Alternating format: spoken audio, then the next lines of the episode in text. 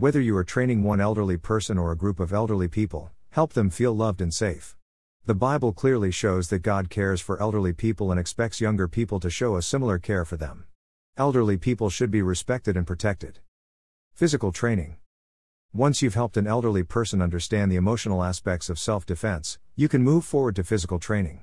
Most older people I've trained have some ability to move away from danger, but speed, agility, strength, and endurance may be a challenge.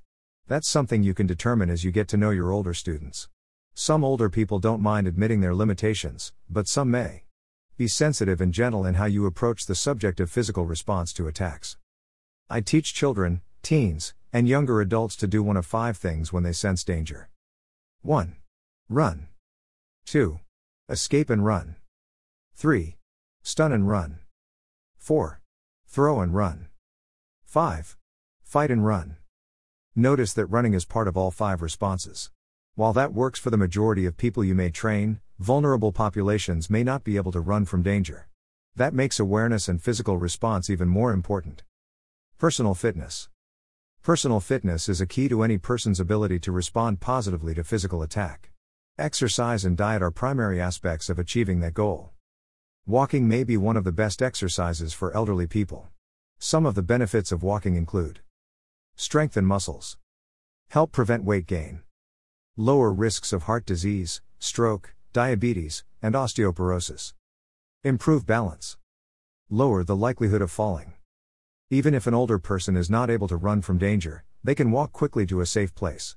Learning awareness often puts elderly people in a good position for safety because they won't leave a building or car if they see something nearby that could be dangerous, for example, someone hanging around their house, car, or store. Your students should know that it's a good thing to ask someone for help in getting to and from a building to a car. Attackers usually look for older people who are alone.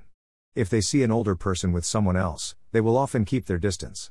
The buddy system is a good thing to teach older people. It's better to go places with a friend or family member or ask someone who works at a store to walk them out to their car. If an older person does happen to be outside alone, they can also call for help and fight back if necessary. We'll be sharing some of the physical skills they can learn as our series continues.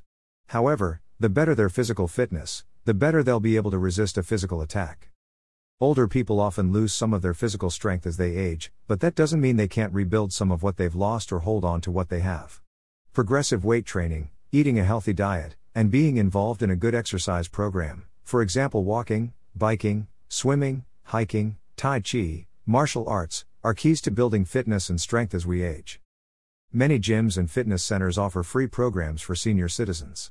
You can determine whether to train elderly people for free or charge a small amount based on what it costs you to train, for example, renting a building, buying equipment, etc. Martial arts is one of the best fitness programs available.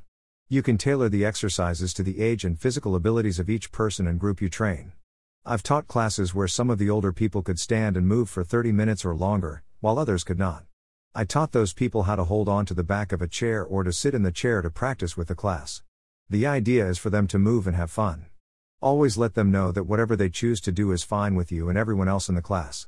That's part of demonstrating love and respect for every person you teach. Training safely. Every class you teach should emphasize safety. That's true for people of all ages, but especially for older people. Let your students know that safety is your number one concern and that you are always open to them expressing their concerns about anything the class is doing. You may find it helpful to require students to get a doctor's approval before starting classes with you. That can be good for them and for you. If their doctor has any concerns, they can include that information in the approval note your student gives you.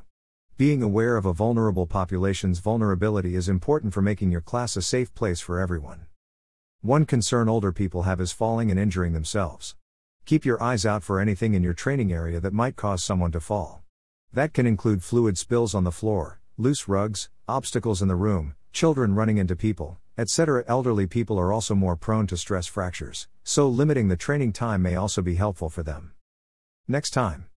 Which system of self defense is best for elderly people? We'll look at several options in the next part of our special series, Protecting the Vulnerable. Join our Grace Martial Arts Facebook community. Copyright Grace Martial Arts 1990 to 2023.